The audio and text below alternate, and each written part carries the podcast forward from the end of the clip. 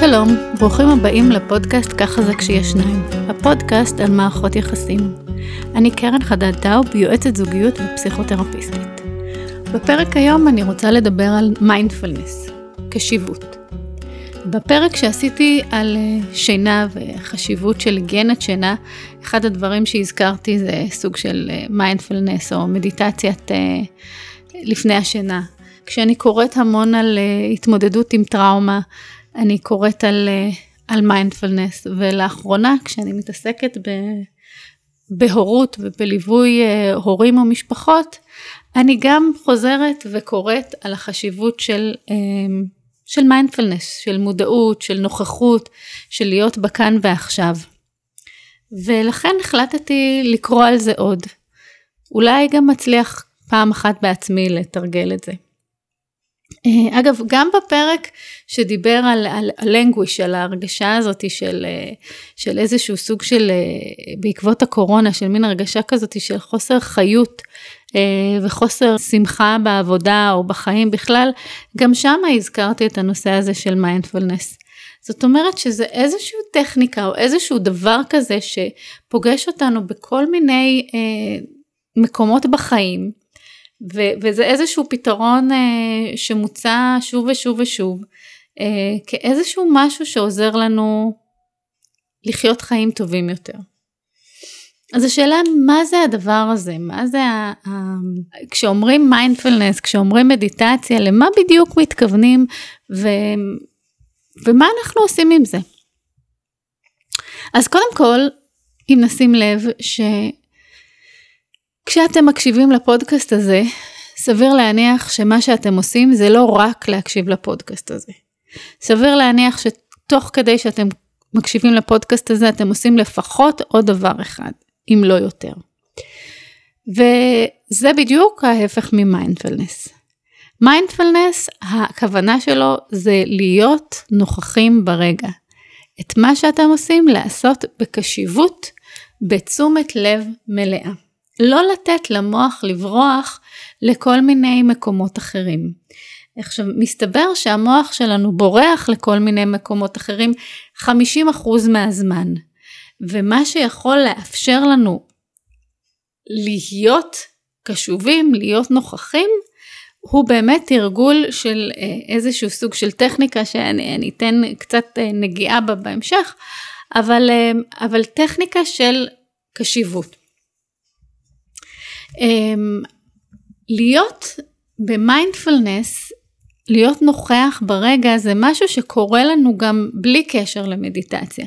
הוא קורה לנו ברגעים מסוימים בחיים שבהם אנחנו נמצאים נוכחים ברגע ב-100% מה, מהחוויה.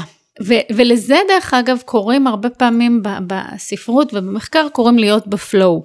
כשאנחנו בפלואו, כשאנחנו בזרימה של משהו, אז אנחנו לא מרגישים שהזמן עובר, אנחנו שקועים 100% במטלה, ואז אין לנו, כאילו המוח שלנו כל כולו עסוק בדבר הזה שאנחנו עושים, ואין קשיבות פנויה ללכת לכיוונים אחרים. אמ, משוררים כשהם כותבים שירים הם לפעמים מדברים על זה, אה, משורר מסוים שתיאר את זה כשהוא יושב והוא נמצא במרחב הזה, אז זה כמו דלת בשמיים שנפתחת.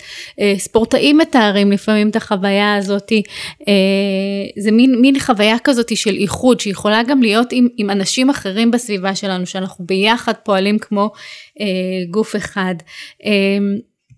זה יכול כמובן לקרות גם אצל אה, אנשי עסקים בעבודה, שאתה נמצא באיזשהו פרויקט שהוא מאוד מאוד כל כולך שקוע בתוכו. אז יש שם חדוות עשייה שהיא מאוד משמעותית, אה, ויש איזושהי דינמיקה אה, שמאזנת בין האתגר שבה בפרויקט הזה, בעשייה הזאת, לבין הכישור, הכישורים שיש לי, וזה ככה מה שגורם לי להיות בפלואו כשאני לא במדיטציה. אמ, יש אגב אנשים שבספונטניות יודעים לעשות את זה יותר בקלות ויותר במהירות, ויש אנשים שיותר קשה להם אה, להיכנס לזה.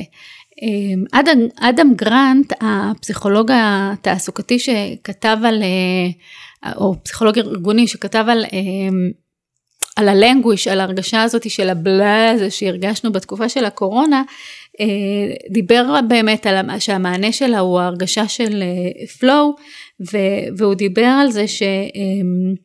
שהרבה פעמים, אה, הוא למשל נתן את הדוגמה של binging, אם אנחנו, לפעמים כשאנחנו רואים איזשהו פרק או כמה פרקים או בינג' של כמה, של סדרה, אנחנו יכולים כאילו להיות ב flow, אבל אחר כך אנחנו מרגישים איזושהי חוויה של אה, התרוקנות. והחוויה הזאת היא כי בגלל שהבינג' הזה הוא לא היה דו צדדי. אז, אה, אז מה יכול לעזור להיות, לנו להיות ב flow לפי ההגדרה של, אה, של אדם גרנט? צריך אה, איזושהי סוג של הרגשה של התקדמות בפרויקטים מסוימים, mastery. זאת אומרת הרגשה שאני עושה איזושהי אומנות, קשיבות, להתמקד במטלה הזאתי כרגע.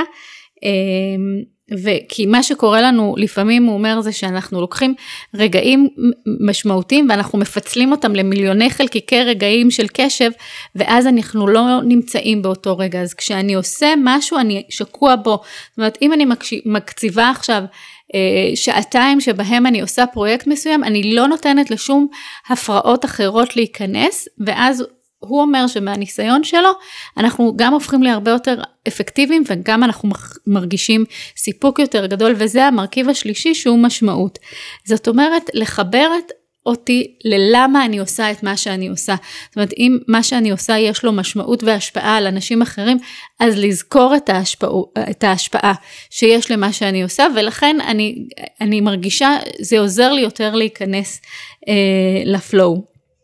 עכשיו מה שמעניין זה שרגעים משמעותיים אה, של פלואו אה, יכולים לקרות עוד יותר אם הם עם אנשים משמעותיים בחיים שלנו. זה, זה פלואו שאני יכולה להכניס אותו לעבודה, שאני יכולה להכניס אותו לאינטראקציה עם, עם, עם חברות וחברים, עם בן בת זוג, עם, עם הורים, עם ילדים.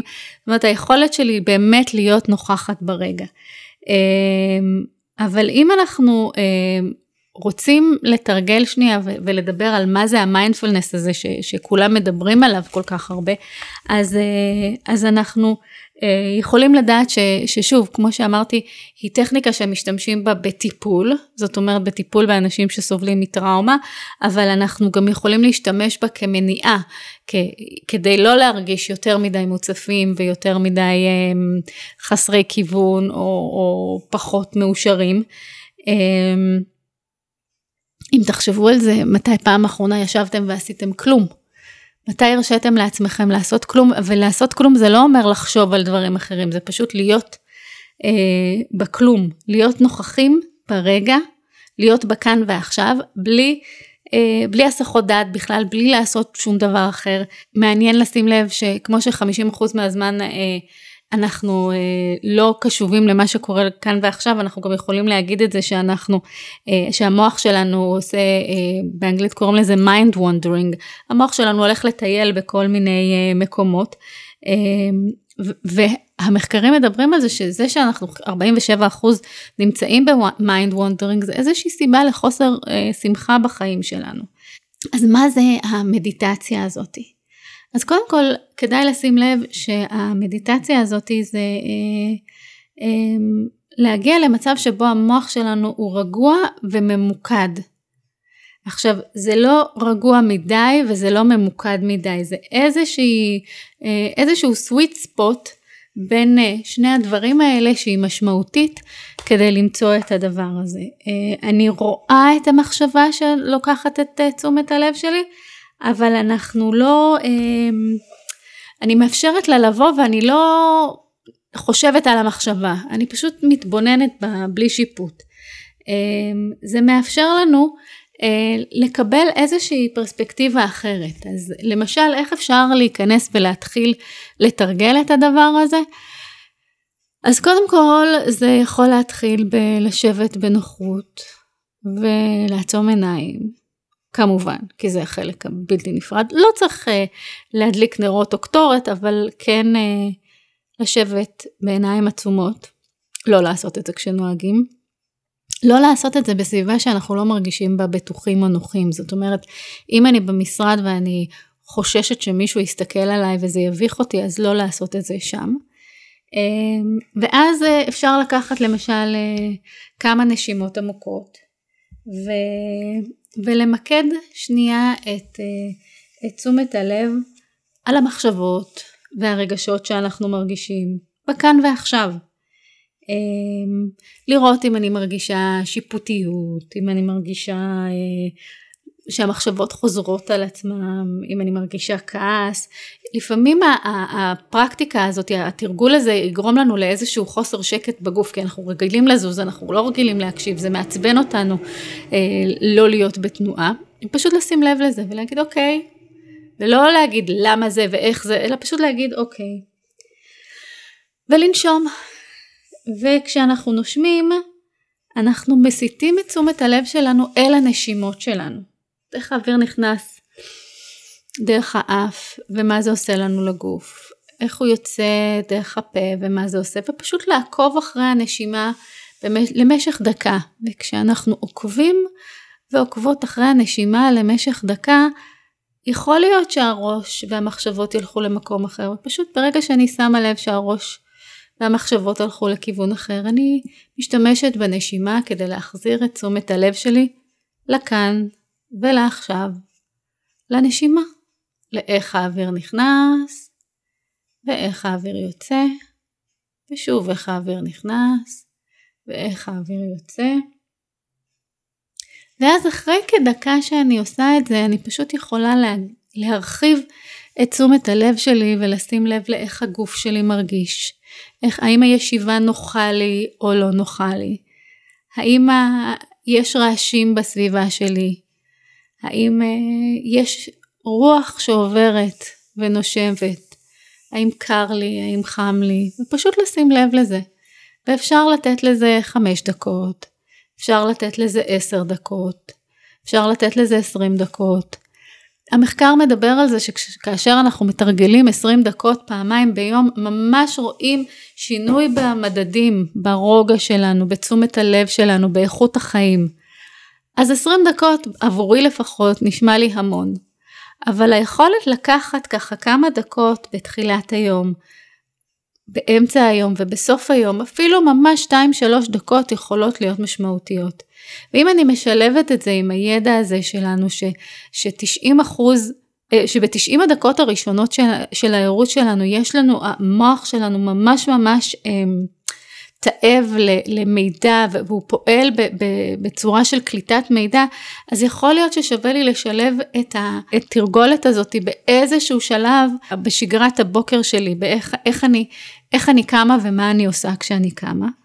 אמ, ואפשר לבנות ובאמת אה, לבנות לעצמי איזושהי שגרה שמעצימה את החוויה, שוב, את החוויה של האושר שלי, את החוויה של המיקוד שלי, את החוויה של הרוגע שלי, כי זה באמת משפיע גם על הדיכאון, גם על איכות השינה, גם על ההורות שלי, כי ככל שאני יותר מתרגלת קשיבות, שוב, אפילו ברמה של חמש דקות כל יום, אז אחר כך אני יכולה להיות קשובה, לשמור על תשומת הלב שלי בהרבה יותר סיטואציות, ואז אני יותר נוכחת בכאן ועכשיו, יותר קל לי להגיב בצורה שאני רוצה להגיב.